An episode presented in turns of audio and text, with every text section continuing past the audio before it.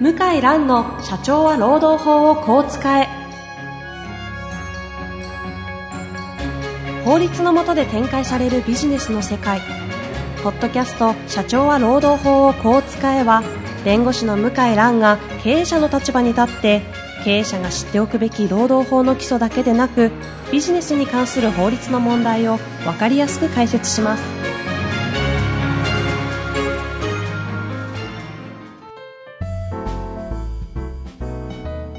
こんにちは、遠藤和樹です。向井蘭の社長は労働法をこう使え。向井さん本日もよろしくお願いいたします。はい、よろしくお願いします。さあ、今日のテーマですが、上海レポということで、やはっいていきたいと思います。はい。テーマの方お願いいたします。えー、テーマは、中国版、えー、ウーバーの解禁。うんうんうん。配車アプリですね。配車アプリの、まあ、公式、えー、まあ、合法化、適法化と、えー、中国政府がお墨付きを与えたと。なるほど。白タク OK。そう。もとというもと話は、もちろん NG だったんですえー、だね、 NG じゃなくあて NG、じゃない。グレーだったんです。ずーっとグレーにさせて泳がしてたんです。中国政府は。えー、じゃあもうかなりめちゃくちゃなタクシーというか白タクもいっぱいいながら、みたいな。要するに、白タクって昔から日本でもあるじゃないですか。で、まあ、問題多いわけですね。えー、そうですね。で一方で、中国もタクシー業者があるんですけど、い態度がすごい悪いと。苦情もいっぱいあるわけですよ。うんうん。で、中国版、えーウーバーっていうのはその中間で、白タクなんだけど、普通の自家用車使ってんだけど、はい登録制で、客が評価できるんで、ダメな人間はすぐ排除されちゃうんですよ。点数がすぐつきますかうら、んうんうんうんあの、食べログみたいなそう感でじすで。ね。レビューついちゃいますからね。ですので、やってみたら面白いんじゃないかってことで、おそらうんうんく中国政府はずっと黙認してきたんですよ。はいはい。この5年ぐらいかなう。んうん。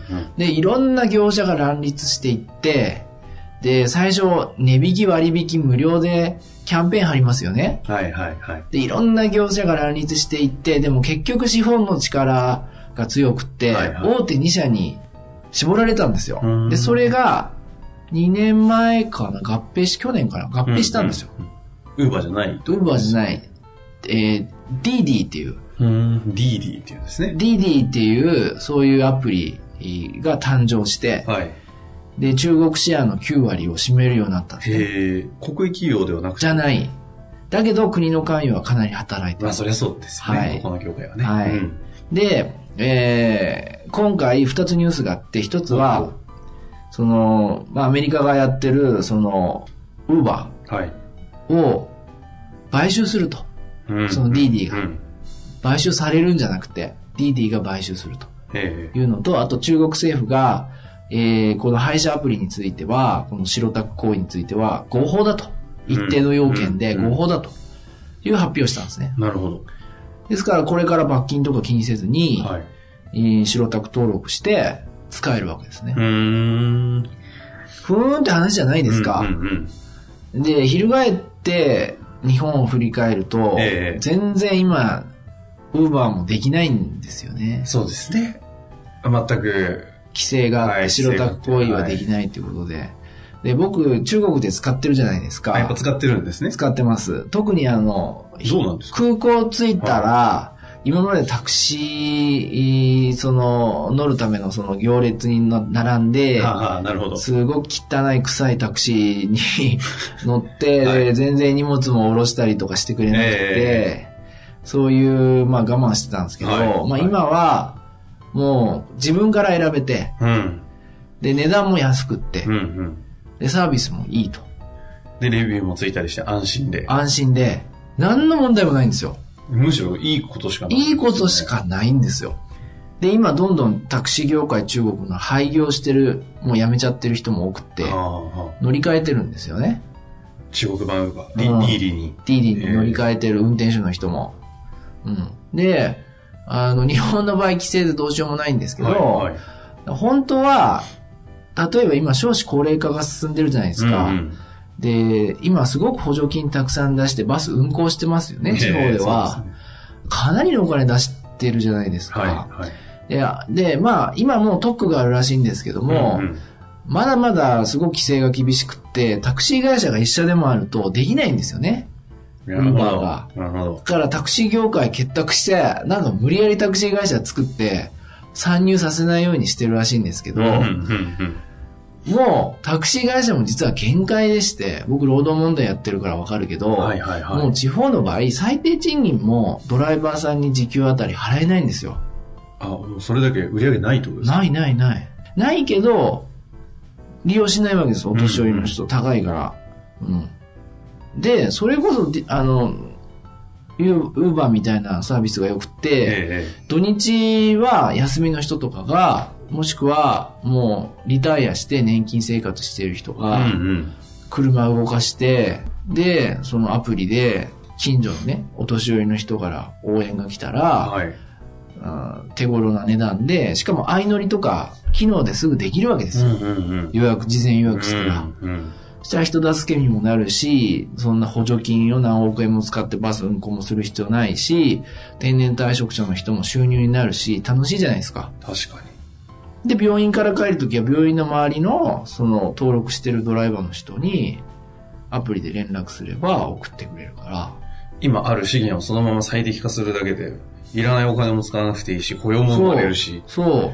本当ですよね。本当ですよ。本当ですよね。ただタクシー会社の人ももちろん今まですごい規制のもとでええ競争してきたから、ええ不公平だったらわかるんで、タクシー会社の人にもメリットがあるような、そういう仕組みにして、早くやった方がいいですね。まあ確かにね、その既得権益的なところを一旦度外視できるんであれば。うん。だから既得権益にも配慮する仕組みをおそらく考えてると思うんですけど、うんうんうん中国なんか既得権益なんか関係ないもんね。一回流れが決まったらもう終わりですから。政治の駆け引きやったと思うんですけど、ええタクシー業界も負けちゃったんですよね、おそらく。まあそうでしょうね。うんもう全然関係ないですよ。もう。で、国民から苦情が来るのが一番怖いので、中国政府も。はいはいはい。だから、あの、踏み切ったんですね。そう、うんだから日本は何とも遅いし、規制感をこね、国民のこされないとを何にもちょっと考えてないなって。ですもんねおなかなか辛辣なところに。だって、タクシー業界って地方にいっぱいあるから、結構地元の有力者の方が多いわけですよ。うん。で配慮しないといけない政治的にわかるんだけど、でももう経営すごく厳しいんですよ。本当に。タクシー業界。うん。で、ドライバーの人も集まらないし、だからもう早く踏み切って、で、こう移動した方が、だって僕の田舎なんかバス停見たんですけど、このは前。いはい。山形。 山形。あのね、どこのバス停見たかな一日三本しか走ってないんですよまあありがちな、 ありがちな絵絵ですけど。うん、そら、そら走らせる必要はあるんだろうけど、もういっそのこと、もうその、ウーバーみたいな仕組みにして、好きな時に予約して好きな時にできるよううんうんにした方がいいですよね。結構税金使ってますよ。まあそうでしょうね。うん、だからバス会社の人は大変かもしれないけど、もう補助金とか頼りにして、長続きしないですよねうん。。なるほどね。だってね、本当気の毒ですよね。うん。あの、介護の送迎も、あれ今、すごく大変なんですよ。介護の送迎の人確保するのは、あの、介護事業者の人の悩みなんですよね。その訪問介護とかってそうこそとうですそうかそうそう。すごいこまめにやんないといけないじゃないですか。うんうんあれも、その、外注化して、ウーバーの人とかやってもらえばあいいじゃないですか。うん。あなるほど。そこまで見るわけだ中国とかどうなんですか、今。そういう、そういった介護とかのところにも、ウーバー使われたりし始めてたりするんですかないです。さすがにない国が破綻するから、ああ介護とかにお金使わない。あ、そ、そもそもそちら。ないない。そそなっいちの日本みたいなこんな莫大なお金は使わない。絶対破綻するから。あのもう、すごい、まあ、冷たいですよ。うん。なるほど。まあなんか、ね、まあ労働問題もそう、また無理やり戻しますけども、規制緩和すると、例えば介護規制なんかは、まあ働いてる人に不利なように見えるけど、うんうん実際はそうでもないじゃないですか。確かにな。逆に新しい仕事が生まれる可能性があるから、ええなんだけど、やっぱりこう現状維持になっちゃうんですよね。うんなうんかねん。うん。だタクシー会社の人もね、本当に優先的に Uber の運営会社になれる権利とかつけてはいはやればいいのにね。そしたら。うん、だから日本交通今、全国タクシーみたいな配車アプリ作ってやってるけど、やってますよね。まあ本質的にちょっと違うからうね。ん。規制の上でやってるわけだから、うん、ちょっと違うよなっていう感じなんですよね。今、なあるほのど、日本交通もそうだと思いますけど、実は車余ってるんですよ。へえ。人がいなくて。あ、そういうことうん運転手箱の方がってことですかうん、運転手の人があの足りなくって、常時人手不足へで、ーで、これからもっと人手不足になるじゃないですうんか。うん。いずれ厳しくなるんですよ。あんまへあー日本交通とか大手は大丈夫だと思いますけど、だ東京だって都心部はいいけど、ちょっとその、ね、あの、23区以外になると、なかなかタクシーが捕まらないとうか、んうん。あ、じゃあもうそういう意味で言うと、需要はあるけど、供給の方のが、あ労働者これから確保って意味でも東京だっ追いついないてってこ高齢化になるじゃないですか、超高齢化。とですかうんうんその時に、うーん、全然交通手段意外となかったりとかうん。、なるほど。ありますよね。なるほどですね。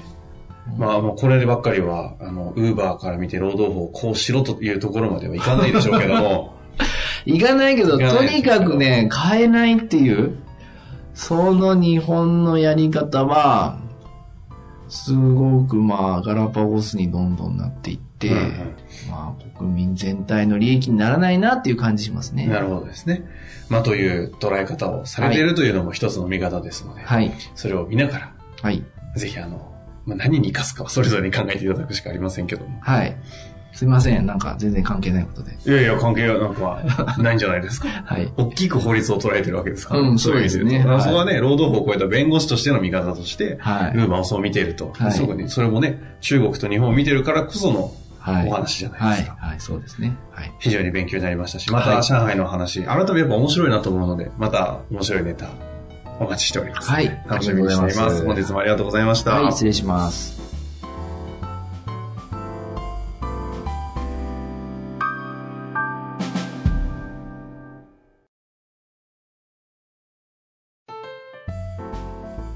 本日の番組はいかがでしたか番組では向井蘭への質問を受け付けておりますウェブ検索で「向井ロームネット」と入力し検索結果に出てくるオフィシャルウェブサイトにアクセスその中のポッドキャストのバナーから質問フォームにご入力くださいたくさんのご応募お待ちしております